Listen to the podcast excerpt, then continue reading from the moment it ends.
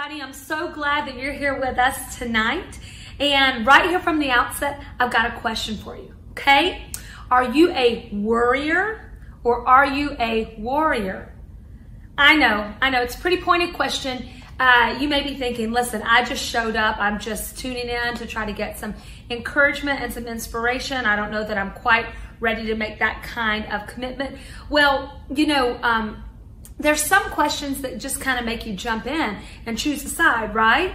Like, for example, um, are you bitter or are you better? Right? Maybe you've heard that. Or are you a victim or are you a victor? Okay, so these kind of questions um, that make you choose an answer that you'll follow. Now, I will say this you can probably find the most miserable person on earth and ask them, hey, are you bitter or are you better? And no one's going to say, oh, pick me, pick me. I want to be bitter, right? so um, when I say choosing a side, I'm just saying you're, you're looking to see kind of where you fall with this.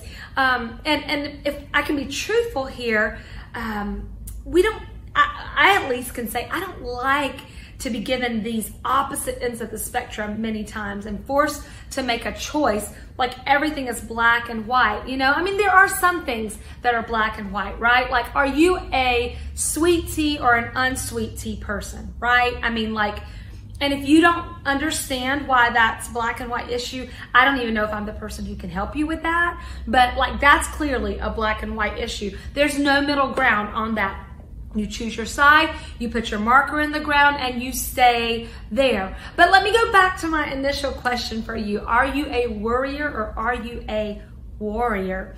And I know that um, that there there are a lot of layers of that questions, a lot to think about, um, because really you can't be one or the other, right? Uh, at the same time, you can't be both of them. You've got to either be one or the other. You can't be a warrior and a warrior. A- am I right with that? Um, I think we would all agree that yes, you're going to be one or the other, but but I'd like to stretch our thinking just a little bit here um, in that regard to fully understand the truth of that statement. Um, so I'll say it again. You can be a worrier or you can be a warrior, but you can't be both. And I'm going to give a, give a caveat to that. My caveat is you can't be both at the same time. Okay? And so what do I mean by that? What I mean is that I have known some people with powerful faith, with supernatural faith. And I've read about many people in the Bible who have this amazing faith as well, like the heroes of faith that we're studying about on Sundays. I'm talking warriors for God, okay? But do you know what I haven't ever met and I haven't read about yet? That is a warrior who never has any fear, who never has a doubt, who never has a worry, because you see, these these are common emotions. These are common experiences that we all have, common struggles. We want to be warriors, but even at our best, we are fighting to keep worry at bay, right? Um, so, so today I'd like to speak a little bit of grace into your life. You can be a warrior or you can be a worrier, but you can't be both at the same time. And what I mean by that is that just because you have a worry, a fear, a doubt, you need to know that that does not disqualify you from doing great things in God. However, if you're going to step out in the moment and do something amazing for God, you can't be a worrier in that moment. Does anybody know that to be true in your own life? If you are going to take that leap of faith, you can't be a worrier in that moment. You just have to have the faith and act on it.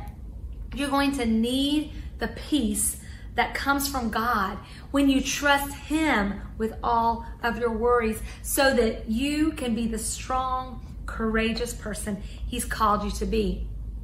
I'd like to give you another news flash here. This is a day by day, moment by moment decision that you'll be making, okay?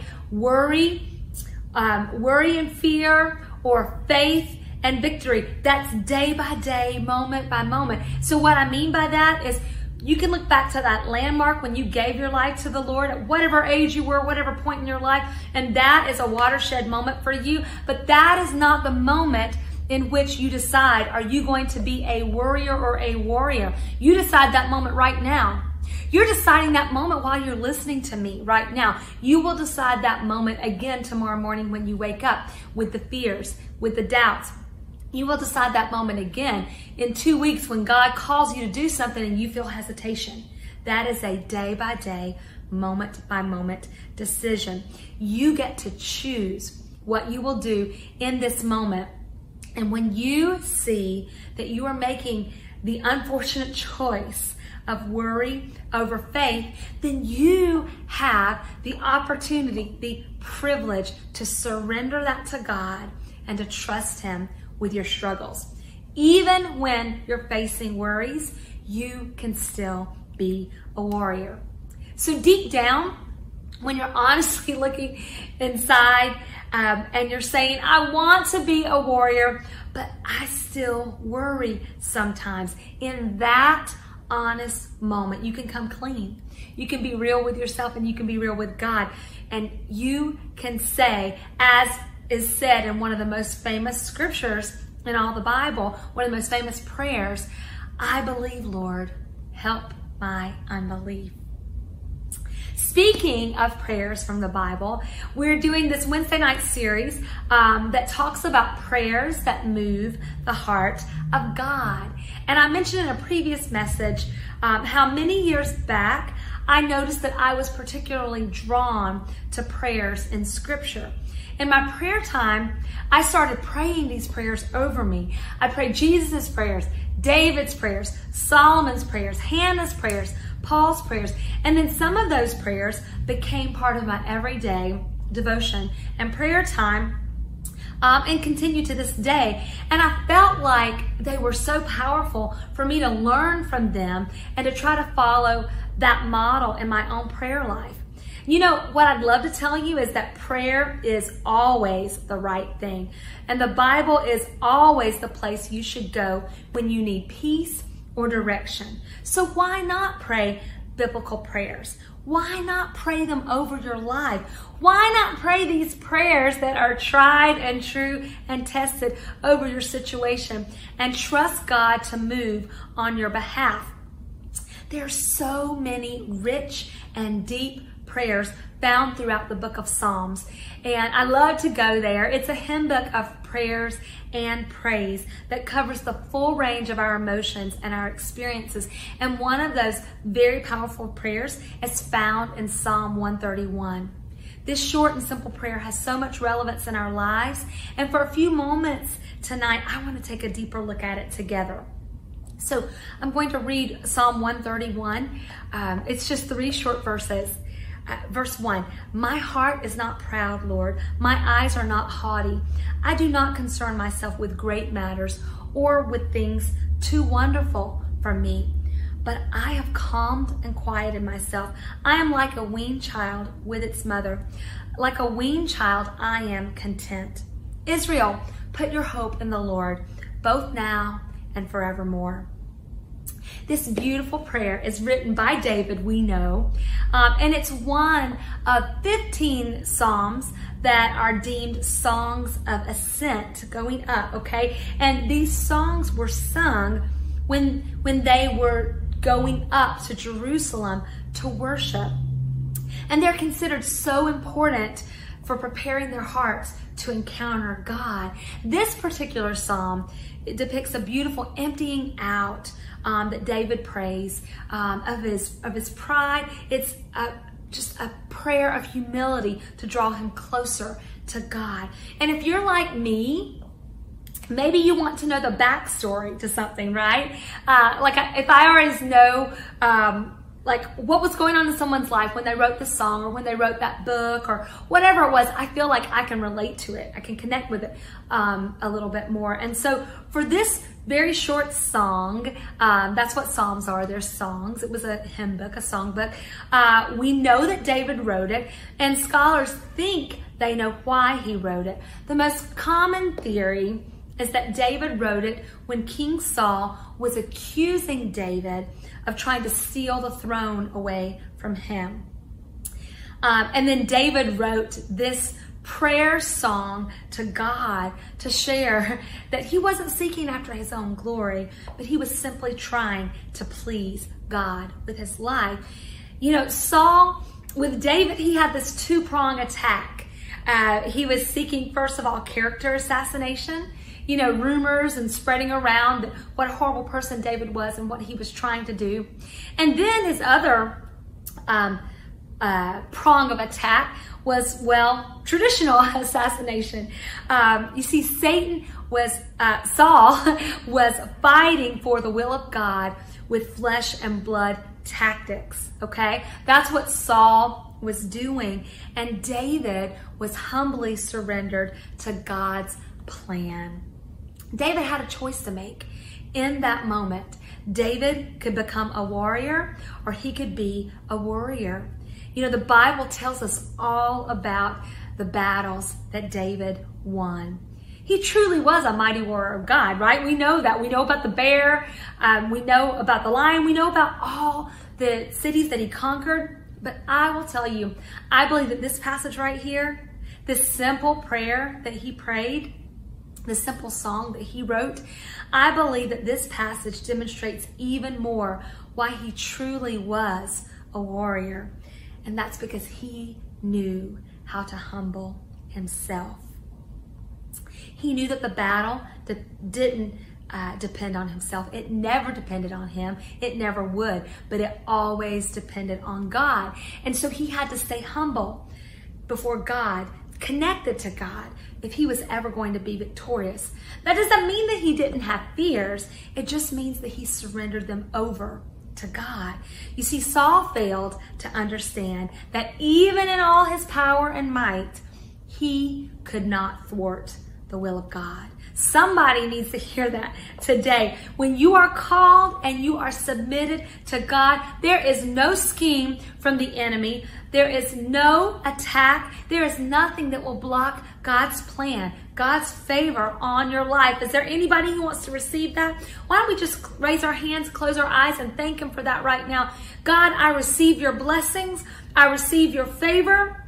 I know that no weapon formed will prosper. No weapon formed against me will prosper if I am covered in you. Praise God. Amen. Now, now here's here's what I want to say. I want you to know that I didn't say it would always be easy and it would always be warm fuzzies and that it would always be good times, right? David had to run for his life for a while. He absolutely did. But folks, no one can stand before the Lord. Not Saul, no one can stand against him. Not Satan, not you, not me. None of us can thwart the plan of God. And as long as we're on God's side, we're going to be okay. His will will be performed in us and through us. And that's what I believe that this prayer really is all about. It's about making sure you are on God's side. It's humbling yourself. It's emptying yourself of your own motives, of your ambitions.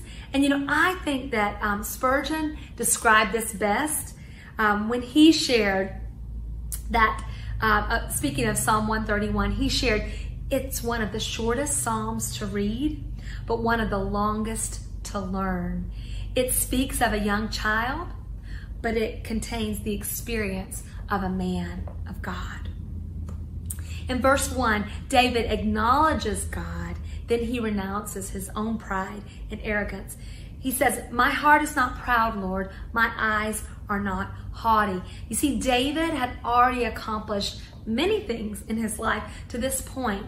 He had already been chosen for greatness, but he didn't have a spirit of entitlement like so many people have today. Like it would be very logical for someone in his position to have, right? If you're if you're being ruled by the flesh. But he had a heart of humility that surrendered and submitted himself to God. He didn't think he was better than anyone else. You know, we all know, if you know anything about scripture, we all know that David was not perfect. He was not perfect, but one of the things that I love most about David is that he was never too proud to humble himself. Even in his lowest points, even at his times of greatest sin, his darkest points in his life, he repented. He cried out to God. He tried to make things right. He didn't allow his pride or his shame or his status or his position, any of this, he didn't allow that to keep him from the presence of God. He humbled himself. The second half of that verse goes on to say, I do not concern myself with great matters or with things too wonderful for me. This is the future king of Israel. if he was saying, hey, if it's out of my league, I'm not worrying about the things that are too profound for me to deal with, as, as another translation tells us. He didn't set his focus on self promotion, okay?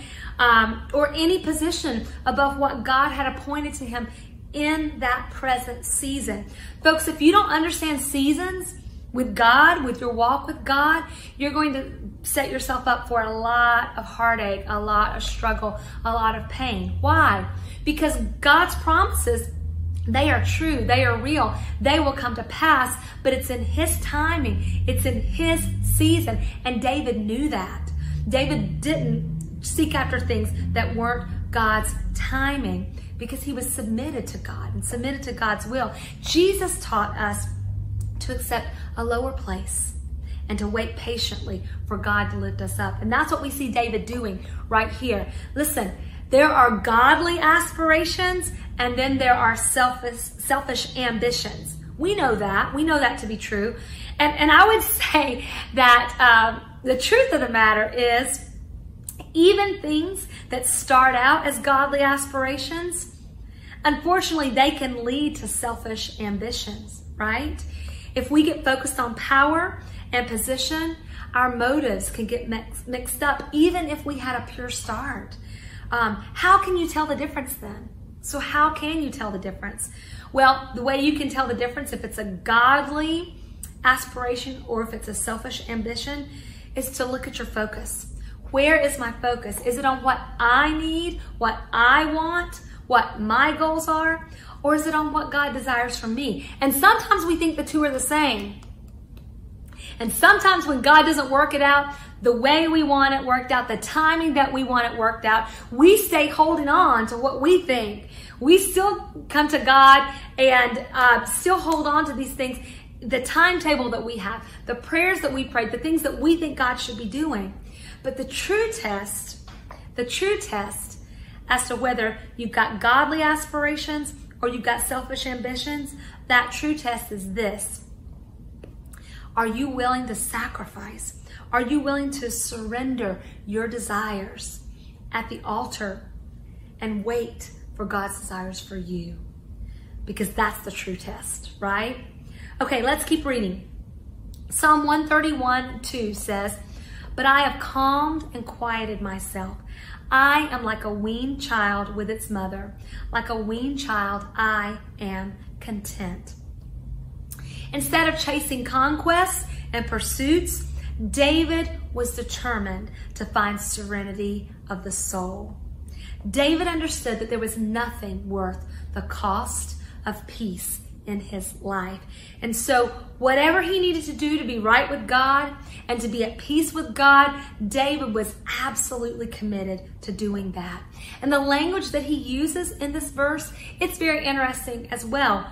David, this mighty warrior, he likens himself to a toddler a weaned child. And he even repeats it for, for, uh, for emphasis sake here. Um, he's talking about a child um, in this position, in this in this role with her mother, but it relates to him, and I'll tell you, it also relates to us as well. Um, you see, a child who is not yet weaned, that child embraces his mother really just kind of mostly with, with a primary thought, right? Um, that's a food of his immediate needs being met in that moment. But a weaned child, a weaned child is different because the mother is no longer that sole source of sustenance, um, of nutrition for the child. So a weaned child, when he embraces his mother, it's out of desire for love, for closeness, for companionship. You see, David, he was content simply being in the presence of God.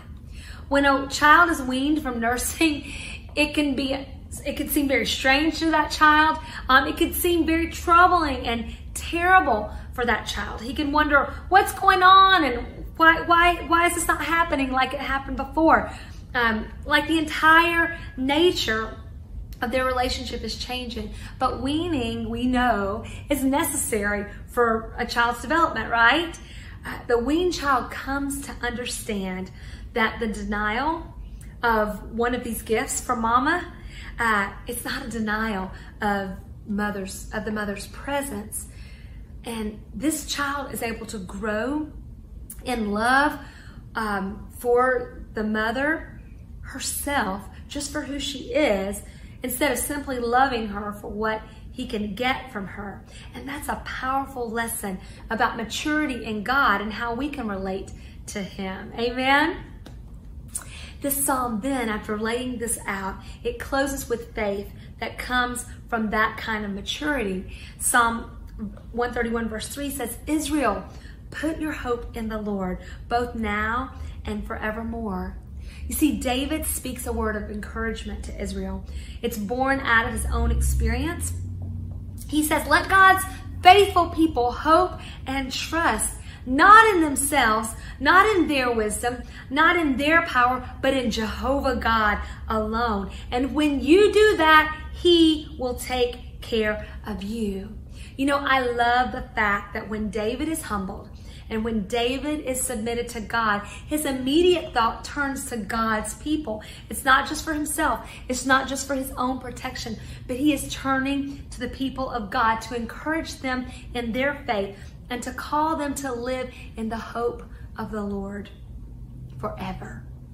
When you read this, I really hope that it sparks something in your soul to crave this kind of peace, to know His peace, to know His rest, to know His comfort. You know, God makes all of that available to each and every one of us at all times, but we don't always receive that from God. There may be a number of reasons why my soul may be disturbed or your soul may be agitated, why our souls cry out um, rather than feeling that quiet, that calm, that restful peace in God. You may be troubled, like David is, by someone else. It may be your own doing, the consequences of a guilty conscience. You may be worried about something. You may uh, be envious of someone. You may be distracted. You just may simply be exhausted. Okay? There's so many reasons why rest and peace elude us. But I want you to know that God wants you to have that quiet heart, that trust in Him. And He wants you to trade your anxiety for His peace. So, here's, here's what I would say would be the million dollar question of tonight's message How do we live out this powerful prayer of David? How do we find contentment in God? And I would tell you it starts with ridding ourselves of pride. Now, now remember I talked about warrior and warrior and I said, hey, that starts at an altar. that starts when you first give your life to God, but that's a moment by moment, day by day. That's a decision you have to make every day. I'm telling you folks, I wish I could tell you that you could just lay your burden of pride down once and for all and move on and never pick it back up again. But we are human. We are flesh. And so it, that, that's, that's kind of why scripture says to die daily. It's the same thing with pride. If we want to live this out, we want to live out this prayer, we must die daily and surrender our pride to God. We must humble ourselves and become like little children before God.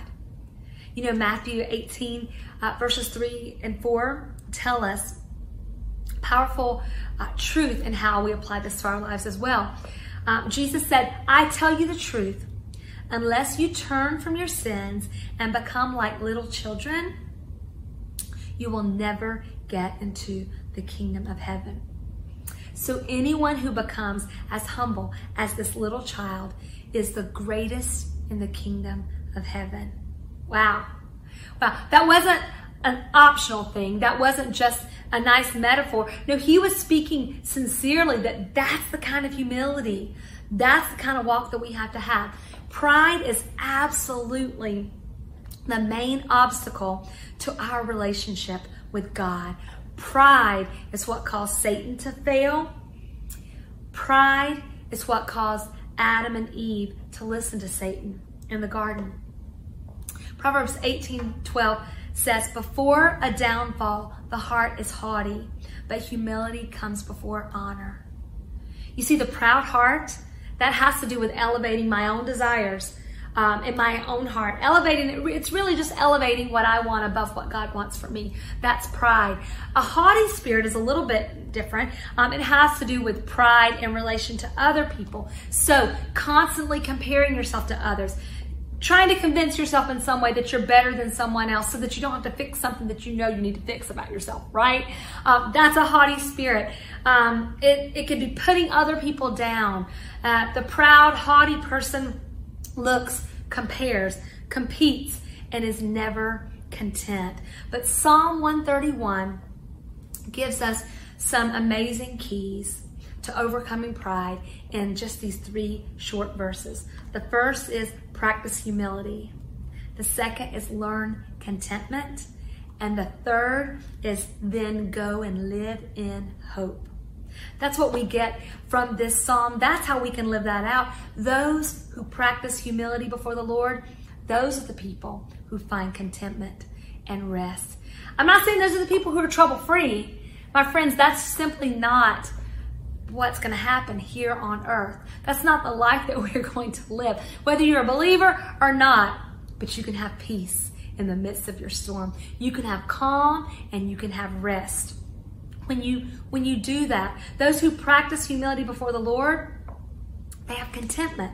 When we stop the rat race, we can hear God's voice. Many of us you know, we, we've all kind of been forced to press the pause button. But I'm wondering, are we still on the hamster wheel? Are we just waiting, just waiting for the door to open, for the chute to open so that we can run right back out to that harried, hurried, frantic, frenetic pace of life? Is that where we are?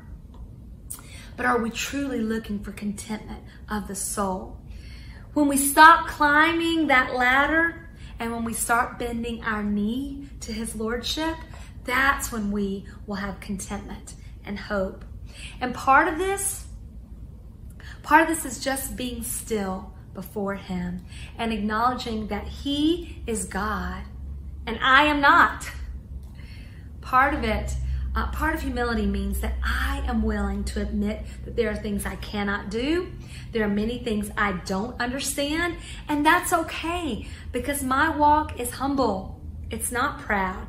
I'm not caught up in greatness or achievements or accomplishments. If those things come along the way, if God opens doors and honors commitments or work or things like that, that's great. But that's not the goal. The goal is not the gold star. The goal is the journey in Christ. That's the goal. And um, when I'm not caught up in these things, I can ask God for help. I can ask people for help. I can humble myself. Humility means that I don't have to be God. Aren't you grateful for that? Listen, y'all, I'm giving some of you the best gift you've ever received. I'm telling you, you don't have to be God. You know, you just need to get off the throne and make room for Him. Let Him be on the throne. The Bible says you can go to sleep in peace knowing that He is working even when you can't see it. Humility and contentment. Those are things that give us the rest that we are all longing for.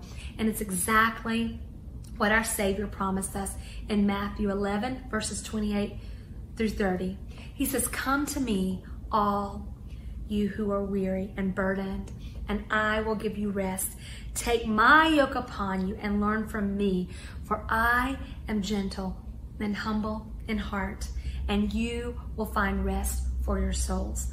For my yoke is easy and my burden is light. You know why we're called to be gentle and humble? Because that's what our Lord is. And He takes our cares, He takes our burdens, He takes them on. And He exchanges that for peace and for love and for contentment and hope. Do you want to have a quiet and restful soul? Then you need to confess your pride before God. You need to repent of a proud attitude toward others. You need to let go of the need to know it all, to understand it all, to control it all. You need to practice humility, to learn contentment, and to live in hope. Because when we practice humility, we will find contentment and peace. Let's pray right now. Dear Lord, these prayers, I pray that these prayers are rocking our lives. I pray that they are shaking us to our very core. I pray that these prayers, God, are stirring our souls to see that there is so much more of you that we need to be pursuing. God, I pray that these prayers will show us how to come before you, how to humble ourselves, how to surrender ourselves before you. God, we humble ourselves. Forgive us of our sins. Forgive us of our pride. Forgive us of everything that is not like you. God, save us from ourselves. We want your peace. We want your goodness. We want your contentment. Lord, we give up our own selfish ambitions. We give up things that would bring us praise and glory, and we give that glory only to you because you will not share your glory with man. We surrender that to you right now. Help us walk in our destinies, God. Help us to surrender that worry and raise us up to be mighty warriors in your kingdom, to pray prayers that move the heart of God. It's in the matchless name of Jesus we pray. The church said in Jesus' name, Amen. I pray that God blesses you this week. His hand is upon you. His favor is on you. We look forward to seeing you back here again Sunday. We miss you so much. We love you and we are covering you in prayer. God bless you.